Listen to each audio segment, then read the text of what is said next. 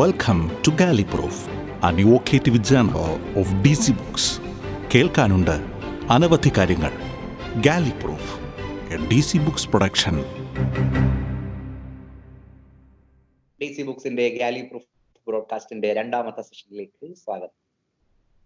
Doctor, ഈ എയർപോർട്ടിൽ വന്നിറങ്ങുന്ന ആളുകൾ അവർ വീടുകളിലേക്ക് എത്തുന്നു. അതിനുശേഷം രോഗം നിർണയിക്കപ്പെട്ടതിന് ശേഷം ഹോസ്പിറ്റലുകളിൽ വന്ന് വന്ന് അവരെ പ്രവേശിപ്പിച്ച് കഴിഞ്ഞതിന് ശേഷം അവരുടെ റൂട്ട് മാപ്പ് തയ്യാറാക്കി അവരെവിടങ്ങളിലൊക്കെ പോയി എന്നതിന്റെ വിവരങ്ങളൊക്കെ നമ്മുടെ കയ്യിലേക്ക്, നമ്മുടെ മൊബൈലുകളിലേക്ക് വരെ അയച്ചു കിട്ടുന്ന സാഹചര്യമുണ്ട്. അതിനകത്ത് ഇന്ന ഇന്ന ഇടങ്ങളിൽ ഇന്ന ഇന്ന ഹോട്ടലുകളിൽ നിന്ന് അവർ ഭക്ഷണം കഴിച്ചു, ഇന്ന ഇന്ന ദിശകളിലൂടെ അവർ പോയിട്ടുണ്ട് എന്നൊക്കെയുള്ള ഒരു അലേർട്ടായി റൂട്ട് മാപ്പുകൾ നമുക്ക് കിട്ടിയിട്ടുണ്ട്. എങ്ങനെയാണ് ഈ റൂട്ട് മാപ്പുകൾ തയ്യാറാക്കുന്നത്? അവരോട് വോക്കലി ചോദിച്ച് അവരുടെ ദിശ അടയാളപ്പെടുത്തിയാണോ? അങ്ങനെയാണെങ്കിൽ പൊതുജനത്തിന്, വ്യക്തിപരമായും പൊതുജനത്തിനും ഒക്കെയുള്ള ഒരു സംശയമാണ് അത് എത്രത്തോളം ആധികാരികമാണ് പേഷ്യന്റിൽ നിന്ന് കിട്ടുന്ന വിവരങ്ങളെ അടിസ്ഥാനപ്പെടുത്തി തയ്യാറാക്കുന്ന റൂട്ട് മാപ്പ്.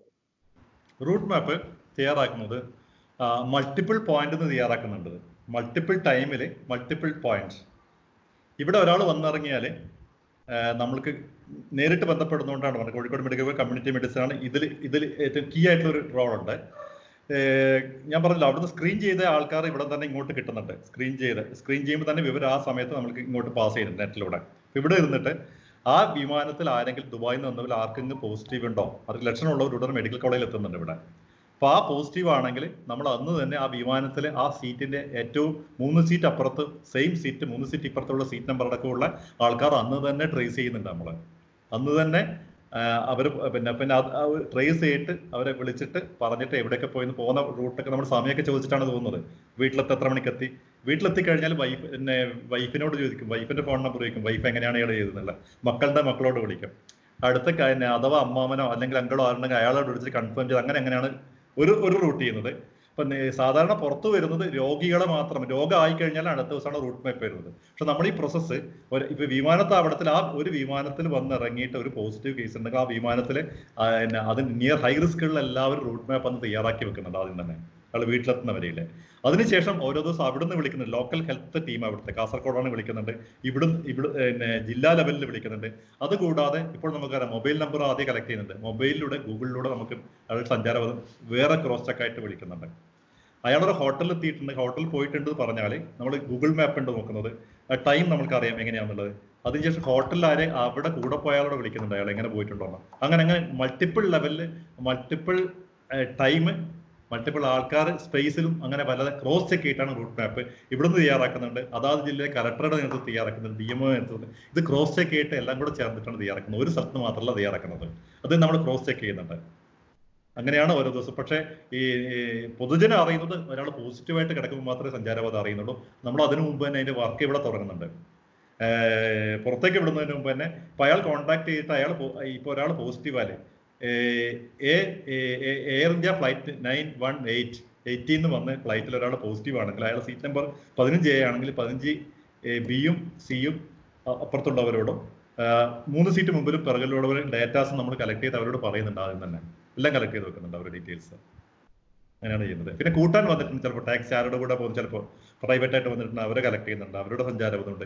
ആ ഒന്നുള്ളത് ഈ ഈ റിസ്ക്കിലുള്ള സഞ്ചാരിയുടെ അല്ലെങ്കിൽ ഈ റിസ്ക് സ്ഥലത്തു നിന്ന് വരുന്ന ആൾക്കാരുടെ റൂട്ട് മാപ്പ് മാത്രമല്ല, ഒന്നുണ്ടായ ടാക്സി ഡ്രൈവർ ഉണ്ടാവില്ല, ആരും ഒരാൾ പ്രൈവറ്റ് ടാക്സി ഡ്രൈവർ പോയാൽ അയാളുടെ സഞ്ചാരപഥം ഒന്ന് തയ്യാറാക്കി വെക്കുന്നുണ്ട്. കോൺടാക്റ്റിന്റെ കോൺടാക്ട് അങ്ങനെയും തയ്യാറാക്കി വെക്കുന്നുണ്ട്. അത് സമയത്ത് റിലീസ് ചെയ്യും. അങ്ങനെയാണ് ചെയ്യുന്നത്.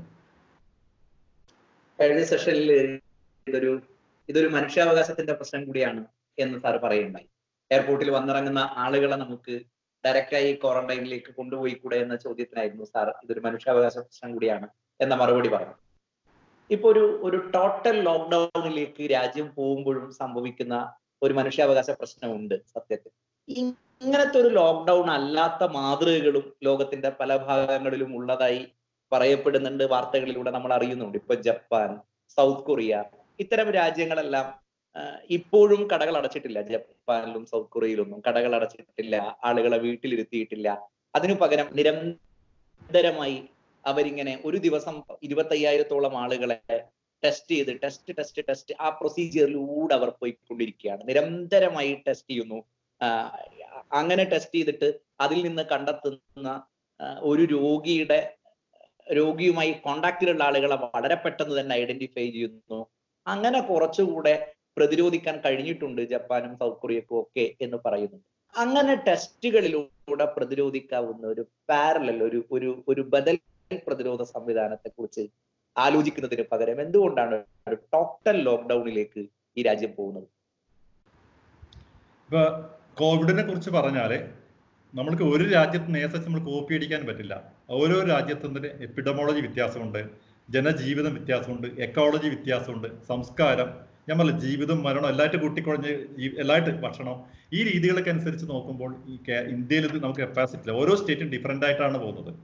അവിടെ ചെറിയൊരു സ്ഥലമാണ് കൊറിയ എന്ന് പറഞ്ഞാൽ, പിന്നെ എല്ലാ ഏറ്റവും ഏറ്റവും ആദ്യമായിട്ടുള്ള ഒരു ഒരു ഏറ്റവും സാങ്കേതികമായിട്ട് ഉയർന്നു നിൽക്കുന്ന സ്ഥലമാണ്. അവർ നഗരങ്ങളിലാണ് കേന്ദ്രീകൃത രോഗം ഉണ്ടായത്. ജപ്പാനിലെ സ്ഥിതി വേറെയാണ്. അപ്പം ആ രീതി ഒരിക്കലും ഇന്ത്യയിൽ നമുക്ക് അഡാപ്റ്റ് ചെയ്യാൻ പറ്റുന്ന ഒരു രീതി അല്ല. കാരണം പല ആളും നമുക്ക് ട്രേസ് ചെയ്യാൻ തന്നെ പറ്റുന്നില്ല. വലിയൊരു ഒരു ഒരു ഡൈവേഴ്സിറ്റിയുടെ സ്ഥലമാണ് ഇന്ത്യയിലുള്ളത്. അതൊന്നും പറയാനുള്ളത്. പിന്നെ ടെസ്റ്റിനെ കുറിച്ചിട്ട് ഒരു പല ആൾക്കും തെറ്റിദ്ധാരണയുണ്ട്. അപ്പോൾ ടെസ്റ്റിനെ കുറിച്ചിട്ട് കുറച്ച് വിശദീകരിക്കേണ്ടി വരുന്ന തോന്നുന്നത് ഈ ടെസ്റ്റ് ഇപ്പോൾ ചെയ്യുന്ന ടെസ്റ്റ് ശരിക്കും ഡെവൽ അതിൻ്റെ കോർ ഈ രോഗാണുവിനെ കണ്ടെത്തിയത് രോഗാണുവിനെ ഡിഫറൻഷ്യേറ്റ് നെയിം ചെയ്തത് ജനുവരി ഏഴിനാണ് രണ്ടായിരത്തി ഇരുപത് ജനുവരി ചൈനയിലാണ്. ഏകദേശം പന്ത്രണ്ട് അഞ്ച് ദിവസത്തിനുള്ളിൽ തന്നെ അതിൻ്റെ ജനിതക സീക്വൻസ് അവർ കണ്ടെത്തി. ആ വൈറസിൻ്റെ ജനിതക സീക്വൻസ് പന്ത്രണ്ടിന് ജനുവരി പന്ത്രണ്ടിന് പിന്നെ രണ്ട് ദിവസം കഴിയുമ്പോഴേക്കും തന്നെ അതിന് കിറ്റ് ഉണ്ടാക്കി, പി സി ആർ അതിന് ചെയ്യാനുള്ള കിറ്റ് അതിൻ്റെ കിറ്റ് ഉണ്ടാക്കിയിട്ട് അവരാണ് രാജ്യത്തെല്ലാം അതിൻ്റെ അതിൻ്റെ ഇത് കൊടുത്തു, അതിൻ്റെ പ്രോബ് കൊടുത്തു. അതിന് ബേസ് ചെയ്തിട്ടാണ് എല്ലാ ലോകത്തിലെ രാജ്യങ്ങളും ഡെവലപ്പ് ചെയ്തിട്ടുള്ളത്. ഈ പി സി ആർ ടെസ്റ്റ് എന്ന് വെച്ചാൽ അത് ഇതൊരു ആർ എൻ എ വൈറസാണ്. ആർ എൻ എ വൈറസുകൾ രണ്ട് തരമുണ്ട്, D N A, R N A. ഈ വൈറസിൻ്റെ ജീനോമാണ് നമ്മൾ ടെസ്റ്റ് ചെയ്യുന്നത്. പി സി ആർ വൈറസിൻ്റെ ജീനോം അതിന് real time P C R അതിനെ നമ്മൾ ആംപ്ലിഫൈ ചെയ്തിട്ട് ഡി എൻ എ കൺവേർട്ട് ചെയ്തിട്ട് അതിനാണ് ചെയ്യുന്നത് പി സി ആർ ടെസ്റ്റ് ചെയ്യുന്നത്. അതിൻ്റെ ഡി എൻ എ അതിൻ്റെ അതിൻ്റെ ജനിതക അംശമാണ് നമ്മൾ ടെസ്റ്റ് ചെയ്യുന്നത്. ഈ ടെസ്റ്റ് ചെയ്യുമ്പോൾ അത് ആ വൈറസ് ഉണ്ടോ ഇല്ലയോ എന്ന് അറിയാൻ പറ്റും. സാധാരണ നമ്മുടെ നാട്ടിൽ രോഗം ഇതുവരെ എത്തിയില്ല. അപ്പോൾ നമ്മൾ ആരെയാണ് ടെസ്റ്റ് ചെയ്യുക എന്നുള്ള പ്രശ്നം ഉണ്ടായിരുന്നു ആദ്യത്തെ കാലത്ത്. സംശയിക്കുന്നവരെ ടെസ്റ്റ് ചെയ്യാൻ പറ്റും. ആ സംശയിക്കുന്ന സാധാരണ ഇപ്പോൾ തന്നെ അങ്ങനെയുള്ളവർ മാത്രം ടെസ്റ്റ് ചെയ്യാൻ പറ്റും. ഇതിന് ചിലവ് ഇപ്പോൾ തന്നെ ഗവൺമെൻറ് ചിലവ് നാലായിരത്തി അഞ്ഞൂറ് രൂപയാണ് പറയുന്നത്, ചെയ്യാൻ മാത്രമുള്ള ചിലവ്. അതുപോലെ തന്നെ അതിൻ്റെ കിറ്റ് അതിൽ ചെയ്യാനുള്ള പിന്നെ P P personal protective equipments ധരിക്കേണ്ട ഇതിനൊക്കെ അതൊക്കെ കൂടി ആയിരം രണ്ടായിരം രൂപ വരുന്നു. വലിയൊരു ചിലവ് വരുന്നുണ്ട്. അപ്പോൾ കൂടുതൽ ആൾ പിന്നെ ചിലവ് ഇത് ചെയ്യാനുള്ള സൗകര്യങ്ങൾ ആദ്യം അമ്പത് സ്ഥലത്ത് ഇന്ത്യയിൽ ഉണ്ടായിരുന്നുള്ളൂ. ഇപ്പോൾ വ്യാപിപ്പിക്കുന്നുണ്ട് അത് ടെസ്റ്റ് കൂടുതൽ. അത്രയുള്ള കിറ്റുകൾ ഇവിടെ അവൈലബിൾ അല്ല. അപ്പോൾ ആദ്യം അങ്ങനെയായിരുന്നു. പക്ഷേ ഇപ്പോൾ റാപ്പിഡ് ടെസ്റ്റ് കിറ്റ് വരുന്നുണ്ട്, റാപ്പിഡ് ടെസ്റ്റ് കിറ്റിലേക്ക് വരുന്നുണ്ട്. നമ്മുടെ രോഗം വ്യാപിക്കുന്നതനുസരിച്ച് ഇതിൻ്റെ ടെസ്റ്റിംഗ് സ്ട്രാറ്റജി മാറണം. ആദ്യം ഹൈ റിസ്ക് മാത്രമേ നമ്മൾ ടെസ്റ്റ് ചെയ്യുന്നുള്ളൂ സംശയിക്കുന്നവരെ. ഇനി ആ ടെസ്റ്റിന്റെ പ്രത്യേകത എന്ന് വെച്ചാൽ ഈ പി സി ആർ ടെസ്റ്റ് നമുക്ക് ഇപ്പോൾ നമ്മൾ രോഗം പകരാതിരിക്കാൻ ശ്രദ്ധിക്കുമ്പോൾ പി സി ആർ ടെസ്റ്റ് തന്നെ വേണം പി സി ആർ ടെസ്റ്റ് തന്നെ വേണം അത് രോഗലക്ഷണം ഉണ്ടായാൽ ഒരാൾക്ക് രോഗം കിട്ടിയാൽ മൂന്നാമത്തെ ദിവസം തൊട്ട് നമ്മൾ പോസിറ്റീവായി കിട്ടും. അത് എത്ര നാളെ ഇൻഫെക്ടിവിറ്റി സാധാരണ രോഗലക്ഷണം ഉണ്ടായാലും പത്ത് ദിവസമൊക്കെയാണ് സാധാരണ ഇൻഫെക്ടിവിറ്റി, അതുവരെ അതിൻ്റെ പോസിറ്റിവിറ്റി ടെസ്റ്റ് കിട്ടും, പകരാതിരിക്കാൻ സഹായിക്കും. പക്ഷെ റാപ്പിഡ് ടെസ്റ്റ് കിട്ടി എന്ന് പറയുന്നത് ഒന്ന് ആന്റിബോഡി ടെസ്റ്റ് ഉണ്ട്. പി സി ആർ ടെസ്റ്റിന് റാപ്പിഡ് ഇന്ത്യയിൽ അത്ര ഇറങ്ങിയില്ല, പിന്നെ നാളെ ഇറങ്ങുകയുള്ളൂ. ആന്റിബോഡി എന്ന് വെച്ചാൽ ഈ രോഗാണു നമ്മുടെ ശരീരത്തിൽ എത്തിക്കഴിഞ്ഞാൽ നമ്മൾ പ്രതിരോധ വസ്തു ഉണ്ടാക്കും, ആന്റിബോഡി, അതിൽ എഗ്നിസ്റ്റ് ആയിട്ടുള്ള അത് ഡെവലപ്പ് ചെയ്യുന്നതാണ് ടെസ്റ്റാണ് ആന്റിബോഡി റാപ്പിഡ് ടെസ്റ്റ് കിറ്റുകളുണ്ട്. അതിന് രക്തോ രക്തോ അല്ലെങ്കിൽ കപത്തുന്നോ അല്ലെങ്കിൽ ഏത് സ്രവങ്ങളോ വെച്ച് പരിശോധിക്കാം. പക്ഷെ ഇത് പോസിറ്റീവ് ആണെങ്കിൽ സാർ അഞ്ചു തൊട്ട് ഏഴ് ദിവസം കഴിഞ്ഞിട്ട് പോസിറ്റീവ് ആണ്, അപ്പോഴത്തേക്ക് പകർത്തുന്ന സ്ഥലത്തൊക്കെ പകർത്താനാണ്. അപ്പോൾ നമ്മുടെ നാട്ടിൽ പി സി ആറിൻ്റെ റാപ്പിഡ് ടെസ്റ്റ് കിറ്റ് വരുവാണെങ്കിൽ അത് നല്ലതാണ്. അത് അടുത്ത് അതിൻ്റെ ഇത് നടക്കുന്നുണ്ട്. അത് ഒരു ഒരു കിറ്റ് എടുത്താൽ അവിടുത്തെ ടെസ്റ്റ് കിറ്റ് ഇവിടെ പോസ്റ്റ് ഫലപ്രദമാകുന്നില്ല. ഇവിടെ ഇന്ത്യയിൽ ജനിതകമായിട്ടുള്ള ചില വ്യത്യാസങ്ങളുണ്ട്. അതിനനുസരിച്ച് കിറ്റ് ഡെവലപ്പ് ചെയ്താൽ national institute of virology Pune I C M ആറിന് ലൈസൻസ് കിട്ടണത്. അത് വാലിഡേറ്റ് ചെയ്യുന്ന നമ്മുടെ ടെസ്റ്റിംഗ് അവർ ഫോൾസ് പോസിറ്റീവ് ആകാൻ പാടില്ല, ഫോൾസ് നെഗറ്റീവ് ആകാൻ പാടില്ല. അങ്ങനെയുള്ള കിറ്റുകളാണ് അടുത്ത ദിവസം തന്നെ വരും. പിന്നെ എല്ലാവരും ടെസ്റ്റ് ചെയ്യില്ല, റിസ്ക് ഗ്രൂപ്പിൽ ടെസ്റ്റ് ചെയ്യാനാണ്. ഇപ്പം ഞാൻ നേരത്തെ നിങ്ങൾ പറഞ്ഞല്ലോ പ്രാദേശികമായിട്ട് ഒരു ഔട്ട് ബ്രേക്ക് ഉണ്ടായാൽ ഇപ്പോൾ പറഞ്ഞ റാപ്പിഡ് ടെസ്റ്റ് കിറ്റ് ഉപയോഗിക്കാൻ തന്നെ പറയുന്നത്. അത് ഉപയോഗിച്ചിട്ട് നമ്മൾ ഇൻഫ്ലുവൻസ ലൈക്ക് ഇല്ലസ് നമ്മൾ ജലദോഷം പനിയുള്ള ഇല്ലസ് ഉണ്ടെങ്കിൽ അല്ലെങ്കിൽ സീവിയർ അക്യൂട്ട് റെസ്പിറേറ്ററി ഇല്ലസ് ഉള്ളവർ ന്യൂമോണിയ പോലത്തെ ഇല്ലസ് ഉള്ളവരെ ഈ ഏരിയയിൽ ആരുണ്ടായാലും അവർ ആദ്യം റാപ്പിഡ് ടെസ്റ്റിന് വിധേയമാക്കും. റാപ്പിഡ് ടെസ്റ്റിന് വിധേയമായിട്ട് പോസിറ്റീവ് ആണെങ്കിൽ കോവിഡ് ആണ് സംശയിക്കും, നെഗറ്റീവ് ആണെങ്കിൽ അവരെ നോക്കും, ഒന്നും കൂടെ രോഗലക്ഷണങ്ങൾ ഉണ്ടെങ്കിൽ അവർ രണ്ടാമത് പി സി ആർ ചെയ്യും. അങ്ങനെ ഒരു ടു സ്റ്റെപ്പ് സ്ട്രാറ്റജിയിലേക്കാണ് ഇപ്പോൾ പോകുന്നത്, അതിലേക്ക് നമ്മൾ പോകുന്നുണ്ട്. കൂടുതൽ വ്യാപിക്കുന്നതോടുകൂടി അങ്ങനത്തെ ടെസ്റ്റിലേക്ക് പോകേണ്ടി വരും. അപ്പോൾ ടെസ്റ്റ് മാത്രമല്ല സ്ട്രാറ്റജി ഇപ്പോൾ ലോക എല്ലാ സ്ഥലത്തും അംഗീകരിച്ചിട്ടുള്ളത് പുതിയ വൈറസാണ്, പുതിയ വാക്സിൻ ഇല്ല, പുതിയ മരു മരുന്നിന് മരുന്നില്ല, പെട്ടെന്ന് പകരും. അതുകൊണ്ട് നമ്മളിപ്പോൾ അംഗീകരിച്ചിട്ടുള്ളത് ആർക്കാണോ വരാൻ സാധ്യതയുള്ളത് അവർ മാറി നിൽക്കുക. ചെലവോർന്ന പരിപാടിയാണ്. പക്ഷെ ഏറ്റവും ഏറ്റവും പുരാതനമായിട്ട് പ്ലേഗിന്റെ സമയത്ത് പതിനാറാം നൂറ്റാണ്ടിൽ ലോകം കണ്ടുപിടിച്ച ഒരു പരിപാടിയാണ് രോഗം പകർ രോഗം കിട്ടിയിട്ട് വരാൻ സാധ്യതയുള്ളവരെ രോഗം വരാനുള്ള ഇൻക്യുബേഷൻ പീരീഡിന്റെ മാക്സിമം ഇൻക്യുബേഷൻ പീരീഡ് കാലം മാറ്റി നിർത്തുക. അതാണ് ക്വാറന്റൈൻ. ഈ ക്വാറന്റൈൻ എന്നുള്ള പേര് വന്നത് ശരിക്കും ഇറ്റലിയിൽ നിന്നാണ്. പ്ലേഗിന്റെ സമയത്ത് നാൽപ്പത് ദിവസം എന്നുള്ള അർത്ഥമാണ്. ആ കപ്പല് പ്ലേഗ് രോഗികളായിട്ട് ഇങ്ങോട്ട് വരാതിരിക്കാൻ നാൽപ്പത് ദിവസം മാറ്റിക്കുക. ക്വാ എന്നുള്ള ആ നാൽപ്പത് ദിവസം തോന്നുന്നത് ക്വാറന്റൈൻ എന്നുള്ളത് അത് തന്നെയാണ് നമ്മൾ ഉപയോഗിക്കുന്നത്. നമ്മളിപ്പോൾ ഏറ്റവും കൂടുതൽ ക്വാറന്റൈൻ കേൾക്കുന്ന യെല്ലോ ഫീവർ എന്നൊരു അസുഖമുണ്ട് ലോകത്തിൽ. ആഫ്രിക്ക, സദേൺ അമേരിക്കയിലുള്ള ആ രാജ്യങ്ങളിലുള്ള, ഇന്ത്യയിലില്ല. പക്ഷെ എയ്ഡ്സ് കൊതുകുകളാണ് പരത്തുന്നത്. ഇവിടെ ചെയ്യുന്നതെന്ന് വെച്ചാൽ അതിന് ഒന്ന് ഒരു വാക്സിൻ കൊടുക്കും. വാക്സിൻ എടുക്കാത്തവരെ ആ രാജ്യത്ത് നിന്ന് വരുന്നവരെ നമ്മൾ ആറ് ദിവസം മാക്സിമം ക്വാറന്റൈനിൽ മാറ്റി നിർത്തിയിട്ടാണ് ഇവിടെ ഇല്ലാതാക്കുന്നത്. ആ സ്ട്രാറ്റജിയാണ് ഇപ്പോൾ ക്വാറന്റൈൻ. അതുപോലെ രോഗലക്ഷണം ഉണ്ടെങ്കിൽ ഏർലി കണ്ടുപിടിക്കുക. ഏർലി കണ്ടുപിടിക്കുന്ന സമയത്താണ് ടെസ്റ്റ് വേണ്ടത്. അവർ ഐസൊലേഷനിലേക്ക് മാറ്റുക. ഈ രണ്ട് സ്ട്രാറ്റജിയാണ് ഇപ്പോൾ ഏറ്റവും സമ്പന്നവും ഏറ്റവും ശാസ്ത്രീയപരമായിട്ട് മുന്നോക്കിക്കുന്ന അമേരിക്ക ആയാലും ഫ്രാൻസ് ആയാലും ഈ ഈ സ്ട്രാറ്റജിയാണ് കൂടുതൽ ചെയ്യുന്നത്. അതോടൊപ്പം കൂടുതൽ ടെസ്റ്റും ആവശ്യമുണ്ട്.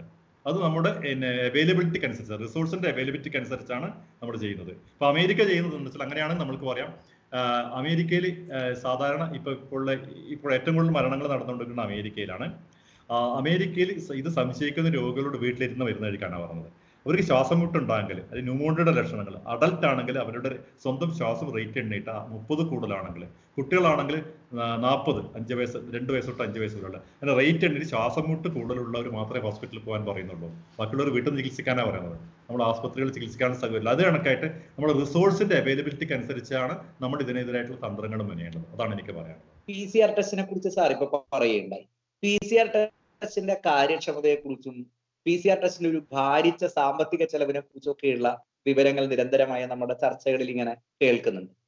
മാത്രമല്ല പി സി ആറിനെ കുറിച്ച് വന്ന കുറേയേറെ നെഗറ്റീവായ റിവ്യൂസും ഞാൻ പലയിടങ്ങളിലും കാണുകയുണ്ടായി. ഇപ്പോ രോഗം മാറിയ ആളുകളിൽ വീണ്ടും രോഗം ഉള്ളതായി ടെസ്റ്റ് കാണിക്കുന്നു, പോസിറ്റീവായ കേസുകൾ നെഗറ്റീവാണെന്ന് കാണിക്കുന്നു. ഇങ്ങനെയൊക്കെയുള്ള ആക്ഷേപങ്ങൾ കേട്ടൊരു ടെസ്റ്റ് കൂടിയാണ് പി സി ആർ ടെസ്റ്റ്.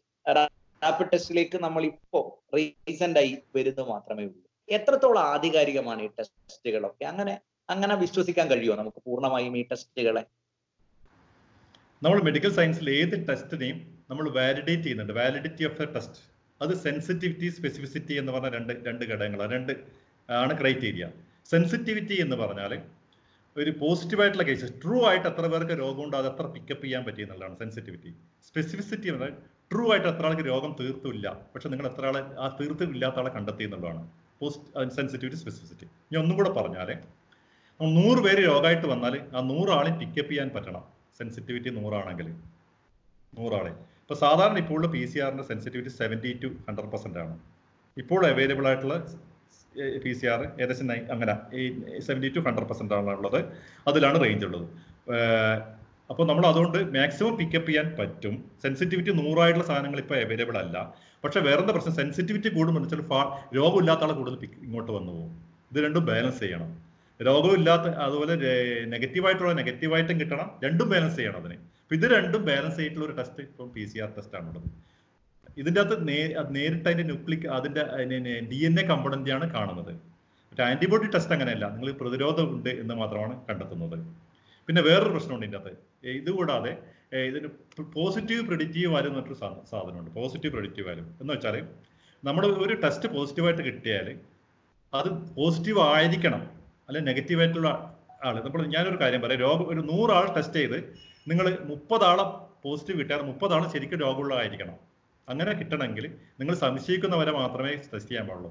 നിങ്ങൾ വെറുതെ ഈ പി സി ആർ എടുത്തിട്ട് അല്ലെങ്കിൽ ഏത് ടെസ്റ്റും എടുത്തിട്ട് നിങ്ങൾ വെറുതെ ഹെൽത്തി ആയിട്ടുള്ള കുറേ ആളെ ചെയ്താൽ നൂറോ ആയിരം ആവശ്യമില്ലാതെ ചെയ്താൽ ഒന്നോ രണ്ടോ ഫാൾ വെറുതെ കിട്ടും. അതിൻ്റെ പ്രെഡിക്റ്റീവ് വാല്യൂ കുറയും.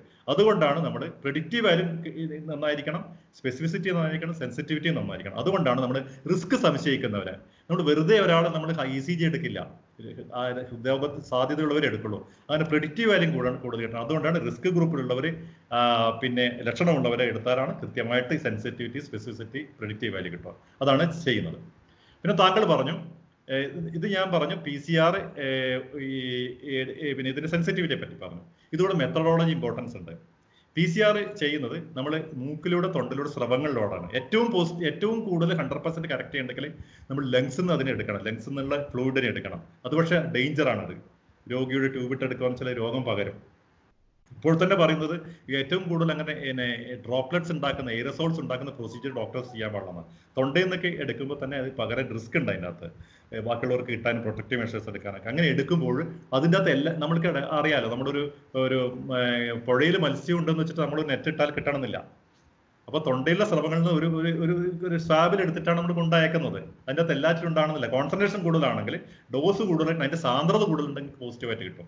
നേരെ തോത് സാന്ദ്രതയാണ് ചിലപ്പോൾ കിട്ടണമെന്നില്ല, അങ്ങനെയുള്ളൂ. പക്ഷെ പിന്നെയും ഡോക്ടർമാർസ് നെഗറ്റീവ് ആണെങ്കിൽ, നമ്മൾ കോഴിക്കോട് മെഡിക്കൽ കോളേജിൽ തന്നെ നെഗറ്റീവായിട്ട് നമുക്കറിയാം, അയാൾ ദുബായിൽ നിന്ന് വന്നിട്ടുണ്ട്, നെഗറ്റീവാണ്, അയാൾക്ക് പനിയുണ്ട്, മൂന്നാമത്തെ ദിവസം രണ്ടാമത് റിപ്പീറ്റ് ചെയ്യും. അങ്ങനെയാണെങ്കിൽ രോഗലക്ഷണം പെർസിസ്റ്റ് ചെയ്യുകയാണെങ്കിൽ റിപ്പീറ്റ് ചെയ്ത് നമുക്ക് ഇതെടുക്കാൻ പറ്റും. പിന്നെ രോഗം മാറിയാലും നെഗറ്റിവിറ്റി എന്ന് പറയുന്നത് ഈ ഞാൻ പറഞ്ഞല്ലോ, ഡി എൻ എ ഇതിന്റെ ആർ എൻ എ ഘടകത്തിനെയാണ് പി സി ആർ കണ്ടുപിടിക്കുന്നത്. അപ്പൊ രോഗം മാറിയാലും അതിന്റെ അതിന്റെ മരിച്ചു അതിന്റെ ഇൻഫെക്റ്റിവിറ്റിയോ ദോഷവും ഇല്ലാത്ത ഒരാൾക്ക് രോഗം ഉണ്ടായിക്കഴിഞ്ഞാൽ നമ്മുടെ ശരീരം ഇതിന് ആന്റിബോഡി ഉണ്ടാക്കും. ആന്റിബോഡി ഉണ്ടായിക്കഴിഞ്ഞാൽ നമ്മുടെ ശരീരത്തിലെ വൈറസ് ചത്ത് കഴിയും. ചത്ത് കഴിഞ്ഞാലും അതിന്റെ ഈ R N A nucleic acid component ഉണ്ടാവും. ആ ന്യൂക്ലിക് ആസിഡ് മരിച്ച പോയാൽ ആക്ടിവിറ്റി ഇല്ലാത്ത കമ്പണന്റും പി സി ആർ പോസിറ്റീവ് കിട്ടും. പക്ഷെ അതുകൊണ്ട് നമ്മൾ മാക്സിമം ഉറപ്പിക്കാൻ വേണ്ടിയിട്ടാണ് പി സി ആർ ഇപ്പം നമ്മൾ ഡിസ്ചാർജ് ചെയ്യുന്നത്. ഇരുപത്തിനാല് മണിക്കൂർ ഇന്ന് ചെയ്ത പി സി ആർ നെഗറ്റീവ് ആണെങ്കിൽ ഇരുപത്തിനാല് മണിക്കൂർ നാളെ കഴിഞ്ഞ് ഒരു ഒരു ഇരുപത്തിനാല് മണിക്കൂർ ഒരു പി സി ആർ കൂടി രണ്ട് നെഗറ്റീവ് ആക്കി മാത്രമേ അയാൾ പുറത്തേക്ക് വിടുന്നുള്ളൂ. കാരണം ഇല്ലെങ്കിൽ അയാളിൽ നിന്ന് ബാക്കിയുള്ളവർക്ക് പകരാൻ സാധ്യതയുണ്ട്. രോഗലക്ഷണമൊന്നും ഇല്ലെങ്കിലും ഇന്നലെയൊക്കെ നിങ്ങൾ ഇന്നത്തെ പേപ്പറിലുണ്ട്, കാസർഗോഡ് നിന്ന് ഡിസ്ചാർജ് ചെയ്യുന്ന രണ്ട് ചെറുപ്പക്കാർ ഫോട്ടോ എടുത്ത് സെൽഫി. അവർക്ക് രോഗലക്ഷണം കാര്യമായിട്ട് ഉണ്ടായിരുന്നില്ല, പക്ഷെ അവർ നെഗറ്റീവായിട്ട് മാത്രമേ പുറത്തേക്ക് വിടുള്ളൂ. അതാണ് അതിൻ്റെ അതിൻ്റെ തത്വം. പി സി ആർ നെഗറ്റീവാക്കി വിടുക എന്നുള്ളത്. രോഗലക്ഷണം വേണമെന്നില്ല, രോഗിയായിരിക്കണമെന്നില്ല, നമ്മൾക്കൊന്നും പ്രശ്നം ഉണ്ടാവും. പക്ഷേ ഈ ഇതിന്റെ ജനറ്റിക് അംശങ്ങൾ നമ്മുടെ ശരീരത്തിലുണ്ടെങ്കിൽ ചിലപ്പോൾ അത് പകർത്താൻ സാധ്യതയുണ്ട്. അത് എഷ്യൂർ ആയിട്ടാണ് വിടുന്നത്. അതാണ് പി സി ആർ. ആ പിന്നെ ചെലവിന്റെ കാര്യം പറഞ്ഞല്ലോ ചെലവിന്റെ കാര്യം പറഞ്ഞു നമ്മൾ പി സി ആർ ഇപ്പോഴുള്ള ടെസ്റ്റ് നമ്മൾ ഇപ്പൊ കാസർഗോഡ് ആയാലും കണ്ണൂരായാലും, ഇപ്പൊ കണ്ണൂർ അടുത്ത് തലശ്ശേരി ഒരു ടെസ്റ്റിംഗ് സെന്റർ തുടങ്ങി. ഇതുവരെ കോഴിക്കോട് കൊണ്ടുവരാണമായിരുന്നു. നമ്മൾ ടെസ്റ്റിംഗ് അതിന് ഹൈ സെക്യൂരിറ്റി ലാബ് ആവശ്യമുണ്ട്, പ്രിക്കോഷൻസ് ഒക്കെ ആവശ്യമുള്ള V V R D L lab എന്ന് പറയും. അവിടെ മാത്രമേ ചെയ്യാൻ പാടുള്ളൂ, ഇന്ത്യൻ കൗൺസിൽ മെഡിക്കൽ റിസർച്ചിൻ്റെ അംഗീകാരമുള്ള. ഇപ്പോൾ അടുത്ത ദിവസമായിട്ട് ഒരു മലയാളി തന്നെ കണ്ടുപിടിച്ച ഇതിന് ഒരു സൂട്ട് കേസിൽ എടുത്തുകൊണ്ടാവുന്ന പി സി ആർ കിറ്റ് ഉണ്ടത്. നമുക്ക് എവിടെയാണോ ട്രീറ്റ് ചെയ്യുന്നത്, കണ്ണൂരാണ് കണ്ണൂർ, കാസർഗോഡ് കാസർഗോഡ്, ആ ഹോസ്പിറ്റൽ വെച്ച് ടെസ്റ്റ് ചെയ്യാവുന്ന കിറ്റ് ഉണ്ട്. അത് വാങ്ങുവാണെങ്കിൽ പി സി ആർ അവിടെ വെച്ച് ചെയ്യാൻ പറ്റും. ഹോസ്പിറ്റൽ വെച്ച് പ്രിക്കോഷൻസ് എടുത്തിട്ട് ഉടനെ തന്നെ എടുത്തിട്ട് മിക്കവാറും മൂന്നോ നാലോ മണിക്കൂറിനുള്ളിൽ ഡയഗ്നോസ് ചെയ്യുന്ന സൗകര്യങ്ങളൊക്കെ ഉണ്ട്. അത് ചെയ്യാൻ പറ്റുന്നുണ്ട്. അത് അതിനുള്ള ടെക്നോളജി വളർത്തുകയേ വേണ്ട. നമുക്ക് നമ്മൾക്ക് ഉൽപ്പാദനം ഇല്ലാത്തതുകൊണ്ട് നമ്മൾക്ക് കൂടുതൽ ടെക്നോളജി അതിന് സാങ്കേതിക വിദ്യ ആവശ്യമുണ്ട്. പക്ഷേ അതിന്റെ പ്രൊഡക്ഷൻസ് ഇല്ലാത്ത പ്രൊഡക്ഷൻസ് ഉണ്ടെങ്കിൽ തനിയെ വില കൂടും, വില കുറഞ്ഞു വരും. വില കുറച്ച് നമുക്ക് അങ്ങനെ ശ്രദ്ധിക്കാൻ പറ്റും രോഗം കൂടുന്നതനുസരിച്ച്. ഇപ്പോൾ ആന്റിബോഡി ഫോർമേഷനെ കുറിച്ച് സാർ പറഞ്ഞതുകൊണ്ട് ചോദിക്കാം, ഇപ്പോൾ ചിക്കൻ ബോക്സ് ഒക്കെ പോലെയുള്ള ഡിസീസുകളെ കുറിച്ച് നാട്ടിൽ സാധാരണ പറഞ്ഞു കേൾക്കാറുള്ള ഒന്ന്, അത് ഒരിക്കൽ വന്ന ആളുകളിൽ വീണ്ടും വരാനുള്ള സാധ്യത വളരെ കുറവാണ് എന്ന് കേട്ടിട്ടുണ്ട്. അപ്പൊ ഇത്തരം വൈറസുകൾ ബാധിച്ച ഒരു ശരീരം വീണ്ടും അതിനടിപ്പെടാനുള്ള സാധ്യത, ഇപ്പോ കൊറോണ രോഗം മാറിക്കഴിഞ്ഞ രോഗി വീ വീണ്ടും കൊറോണ ബാധിതരാവാനുള്ള സാധ്യതയുണ്ട്. പൊതുവെ വൈറൽ രോഗങ്ങൾ മിക്കവാറും ഇതുപോലെ ഇൻഫ്ലുവൻസ ഒഴികെ മറ്റ് വൈറൽ രോഗങ്ങൾ ഒരു തവണ ഉണ്ടാകും, കുറെ നാൾ പ്രൊട്ടക്ഷൻ കിട്ടും, ചില ജീവിതത്തിൽ മുഴുവൻ കിട്ടും. മിക്കവാറും മീസസ് സഞ്ചാമനി, താങ്കൾ പറഞ്ഞ ചിക്കൻ പോക്സ്, വസൂരിയൊക്കെ എങ്ങനെയായിരുന്നു? മുമ്പ് കാലത്ത് വസൂരി ഏകദേശം മുപ്പത് നാൽപ്പത് ശതമാനം ആളെ കൊല്ലുമ്പോൾ വസൂരി ഉള്ളവരെ നോക്കാൻ വിട്ട് വസൂരിനെ അതിജീവിച്ചവരാണ്, അവർക്ക് ഒരിക്കലും വരാറില്ല. അപ്പൊ മംസ്, നമ്മൾ മുണ്ടിനീര് എന്ന് പറഞ്ഞ മുണ്ടിനീര്, ചിക്കൻ പോക്സ്, മീസൽസ്, ഇതൊക്കെ വരണ്ടാതെ വരാനുള്ള സാധ്യത വളരെ കുറവാണ്. ദീർഘകാലം ലൈഫ് ലോങ് ഇമ്മ്യൂണിറ്റി എന്ന് പറയും. ഇത് ഇത് പുതിയ രോഗമായതുകൊണ്ട് നമുക്ക് ഇതിനെക്കുറിച്ച് അറിയില്ല. പക്ഷെ കുറച്ച് നാളത്തേക്ക് എങ്ങനെയും ഇമ്മ്യൂണിറ്റി ഉണ്ടാവും. അതിന്റെ എത്ര നാള് അത് അത് നമ്മളെ നമ്മളെ ഡിറ്റർമിറ്റ് ചെയ്യുന്നത് ഒരു രോഗം നമ്മൾക്ക് പെട്ടെന്ന് ഉണ്ടായാൽ ഐ ജി ആന്റിബോഡീസ് ഉണ്ടാവും. അത് എം ജി എന്നുള്ള രണ്ട് ആന്റിബോഡി. എം ആണെങ്കിൽ അക്യൂട്ടായിട്ട് രോഗം ഉണ്ടായാൽ ആ സമയത്ത് പ്രതിരോധിക്കുന്ന ആന്റിബോഡി എം ആന്റിബോഡി. അത് രോഗാവസ്ഥയിൽ കൂടുകയും പിന്നെ ഒന്നോ രണ്ടോ ആഴ്ച കൊണ്ട് താണു വരികയും. ഐ ജി ജി ആന്റിബോഡി എന്നൊരു ആന്റിബോഡി ഉണ്ട്. അതിന്റെ പെർസിസ്റ്റൻസ് അനുസരിച്ചിട്ട് നമ്മൾക്കത് അതിന്റെ അതിന്റെ അതിനെതിരായ പ്രതിരോധം ഉണ്ടാവും. ഇത് പെർസിസ്റ്റൻസിന് വേറൊരു സയൻസും കൂടിയുണ്ട്. എന്തുകൊണ്ടാ പെർസിസ്റ്റൻസ് എന്ന് വെച്ചാൽ ചില വൈറൽ ഡിസീസ് നമ്മൾക്ക് റിപ്പീറ്റ് ആയിട്ട് ചെറിയ ഡോസ് കിട്ടിക്കൊണ്ടിരിക്കും നമ്മുടെ സമൂഹത്തിൽ. അതുകൊണ്ട് നമുക്ക് ആന്റിബോഡി ഉണ്ടായിട്ടുള്ള ലൈഫ് ലോങ് പ്രൊട്ടക്ഷൻ കിട്ടും. ഒരു ഉദാഹരണം പറഞ്ഞാൽ നമ്മുടെ നാട്ടിൽ ഇപ്പോൾ ഉണ്ടാകുന്ന മഞ്ഞപ്പിത്തമുണ്ട്, ഹിപ്പറ്റൈറ്റിസ് എ മഞ്ഞപ്പിത്തം. അതിലെങ്ങനെയാണ് മിക്കവാറും സാധാരണ ഒരു തവണയുള്ളവർ കിട്ടിക്കഴിഞ്ഞാൽ രോഗമുള്ളവർക്ക് തന്നെ അതിൽ ഈ പറഞ്ഞ പോലെ ഒരു നയൻറ്റി പെർസെന്റ് ആൾക്കാർ രോഗലക്ഷണം ഉണ്ടാകണമെന്നില്ല. ഒരു പത്ത് ശതമാനം പേർക്ക് മഞ്ഞപ്പിത്തം ഇതൊക്കെ ഉണ്ടാകും, പനിയൊക്കെ ഉണ്ടാകും. അല്ലാത്തവർക്ക് നമ്മുടെ ശരീരത്തിൽ കിട്ടിയാൽ നമ്മൾ ചെറിയ ചെറിയ ഡോസ് നമ്മൾ എവിടെ നിന്നെങ്കിലും നമുക്ക് കിട്ടിക്കൊണ്ടിരിക്കുന്നതുകൊണ്ട് നമ്മൾ സ്റ്റിമുലേറ്റ് ചെയ്യുന്നുണ്ട്. നമ്മുടെ ചെറുങ്ങനെ നമ്മൾ കാണുന്നില്ല, ഇപ്പം അതിർത്തിയിൽ യുദ്ധത്തിന്റെ വിഷയം ഉണ്ടാവും, നമ്മളിപ്പോൾ വിജിലന്റ് ആയിരിക്കും, നമ്മുടെ പട്ടാളക്കാരെല്ലാം ഒരുങ്ങിയിട്ട്. അതുപോലെ നമ്മുടെ ശരീരത്തിലെ കോശങ്ങൾ ഇതിനൊക്കെ ആന്റിബോഡി ഉണ്ടാക്കി ഉണ്ടാക്കി ഇങ്ങനെ നിൽക്കുന്നതുകൊണ്ട് നമുക്ക് എപ്പോഴും പ്രതിരോധം ലഭിച്ചുകൊണ്ടിരിക്കും. അങ്ങനെയാണ് ഉണ്ടാകുന്നത്. പല ഇതിനും നമ്മൾക്ക് നാച്ചുറലായിട്ട് പ്രതിരോധത്തിന്റെ ഒരു അവസ്ഥയുണ്ട്. കൊറോണയുടെ സയൻസ് ഇപ്പോൾ അറിഞ്ഞതിടത്തോളം ദീർഘകാലം നിൽക്കുന്ന പ്രതിരോധം ഉണ്ടാകാൻ എത്ര നാൾ ഉണ്ടാകുന്നുള്ളത് നമ്മൾക്ക് ഈ ഔട്ട് ബ്രേക്ക് കഴിഞ്ഞിട്ട് സയൻസിന് മനസ്സിലാക്കാൻ പറ്റുകയാണ്. സൂര്യയും പ്ലേഗും ഒക്കെ ഉണ്ടാക്കിയ കൂട്ടക്കുരുതി ഒരു പുതിയ ജനറേഷനെ സംബന്ധിച്ചിടത്തോളം, പുതിയ ജനറേഷനെ എന്ന് പറയുന്നതിനേക്കാൾ ഇന്നിവിടെ നിലനിൽക്കുന്ന ജനറേഷൻ എന്ന് പറയുന്നതായിരിക്കും കുറച്ചുകൂടെ പ്രസക്തമാവുക. ജനറേഷനെ സംബന്ധിച്ചിടത്തോളം എവിടെ നിന്നൊക്കെയോ കേട്ട കഥകളാണ്. മലയാളി കഥകളായി കേട്ട പലതും മലയാളിയുടെ ജീവിത പരിസരത്തേക്ക് കടന്നു വരുന്ന വല്ലാത്ത ഭീതിതമായ ഒരു അന്തരീക്ഷത്തിലാണ് നിൽക്കുന്നത്. അതുകൊണ്ട് തുടർന്നും കൊറോണയെ കുറിച്ച് ഡോക്ടറോട് ചോദിക്കാനുണ്ട്. അത് അടുത്ത സെഷനിൽ തുടരാം. You are listening to Galliproof, an evocative journal of D C Books. കേൾക്കാനുണ്ട് അനവധി കാര്യങ്ങൾ. Galliproof, a D C Books production.